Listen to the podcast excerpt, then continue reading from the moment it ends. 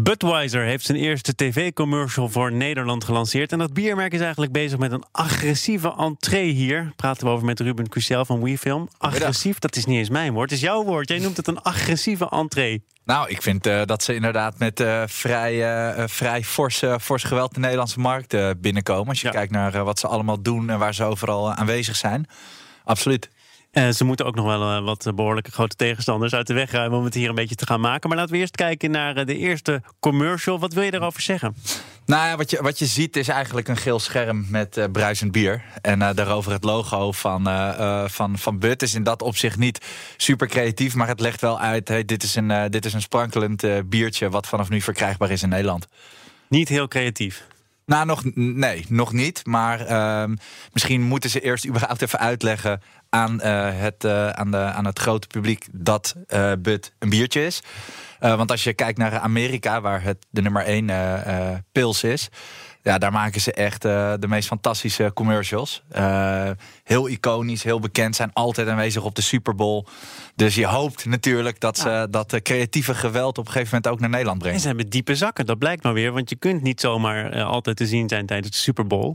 Nee, absoluut. dus is dit denk je dan ook een relatief goedkope film geworden? Heeft ja, dat ermee dat... te maken? Of is Nederland gewoon nou, niet echt een prioriteit? Nou, Nederland is volgens mij wel een prioriteit voor ze. Want ze, ze trekken alle registers los, heb ik zo het idee. Dus uh, volgens mij uh, aan, uh, ja, aan budget zal het niet schorten. Ehm, maar, maar nogmaals, misschien dat ze eerst toch hebben gekozen om een iets simpelere aanpak. Iets even, een, een info, even informeren wij zijn er, dit is, uh, dit is een biertje wat in Nederland verkrijgbaar is. En wellicht dat uh, in de nabije toekomst dat ze ook iets meer, nou ja, minder willen uitleggen dat ze een biertje zijn. En iets meer gaan uitleggen waar ze voor staan als biertje. Is hij, heeft het al gewerkt? Wist jij dat ze er waren? Uh, ja, ze zijn toch ook shirtsponsor van Ajax? Shirt sponsor. Of gewoon. Ik niet. Nou, ze zijn sponsor. Ze, ze zijn geen shirt sponsor. Dus uh, maar, Ziggo staat natuurlijk oh, ja, Ziggo staat er nog Maar op, ze zijn ja. absoluut sponsor van Ajax. Ja. En dat is best pijnlijk, omdat uh, Heineken de sponsor is van de Arena. Uh, dus dat, met dat soort dingen bedoel ik ook een beetje dat ze best wel agressief dat, de Nederlandse wel, markt betreden. Ja. en dat zij staan heel erg voor de Amerikaanse brani, zal ik maar zeggen. En uh, Ajax uh, past daar in dat opzicht natuurlijk ook wel bij. Hè? Dat is de, de Amsterdamse brani. En uh, ja, Amerikanen denken natuurlijk toch vaak in uh, grootsheid en niet in de Nederlandse nuchterheid. Maar wat dus, wordt er nu geschonken in de arena? Of hangt het er vanaf of Ajax thuis speelt? Uh, nee, in de arena wordt gesponsord door Heineken. Dus uh, in dat opzicht wordt er gewoon Heineken geschonken ah. in, de, in de arena. En dan hebben we meteen uh, ook wel een geducht concurrent genoemd. Maar even, ja. want, want, dat bierlandschap dat lijkt wel ongeveer vast te liggen. Hebben ze überhaupt een, een goede kans in Nederland om, om potten te breken? Nou, volgens mij zijn ze wel zo realistisch om te zeggen dat ze nooit de nummer 1 uh, zullen worden. Alleen, uh, nou, wat de kenners zeggen is dat de Nederlandse biermarkt enigszins is ingesukkeld. Doordat inderdaad het landschap soort van vast ligt. Uh, dus hè, de nummer 1, nou, 2, 3, 4, 5, uh, dat is ongeveer wel bekend. Dus het is in dat opzicht wel heel interessant dat zo'n partij uh, zijn intrede doet. Omdat hopelijk schudt dat alles weer even los. Volgens mij zeggen ze ook dat ze niet overal hoeven te zijn. Hè? Ze hebben een duidelijke doelgroep ja. en ze richten zich op de Randstad. Ja, en met name inderdaad op, de wat, wat, op het wat jongere publiek. Omdat ze eigenlijk zeggen van ja, de, zeg maar de 35-plusser die heeft zijn biermerk wel gekozen. Die krijgen we daar niet meer vanaf.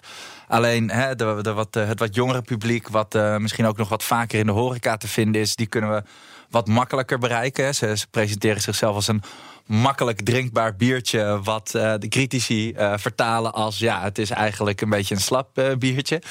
Dus dat is ook wel heel erg grappig om, om te volgen. Maar, ja. Ze hebben in ieder geval Heineken ertoe verleid om met een reactie te komen. Moest natuurlijk ook reageren op de komst van Bud.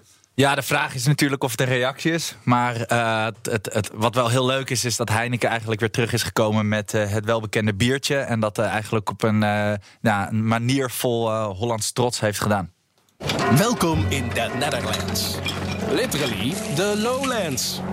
So we had to fight the elements. And man, we did. We were inventive on the land. Success! On the sea. And in the air. We were the first to say yes to each other. We built a great country with great Dutch design. like this great monument. Bertje? Great idea. Let's go.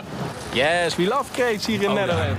Een krat is meer dan een krat. Ja, ja, ja. En eh, kan dit jouw goedkeuring wegdragen? Nou, dit is volgens mij een hartstikke leuke en, eh, en mooi gemaakte commercial. Dus eh, op creatief gebied eh, vele malen beter dan wat Bitwise tot nu toe heeft laten zien. Maar eh, we shall see.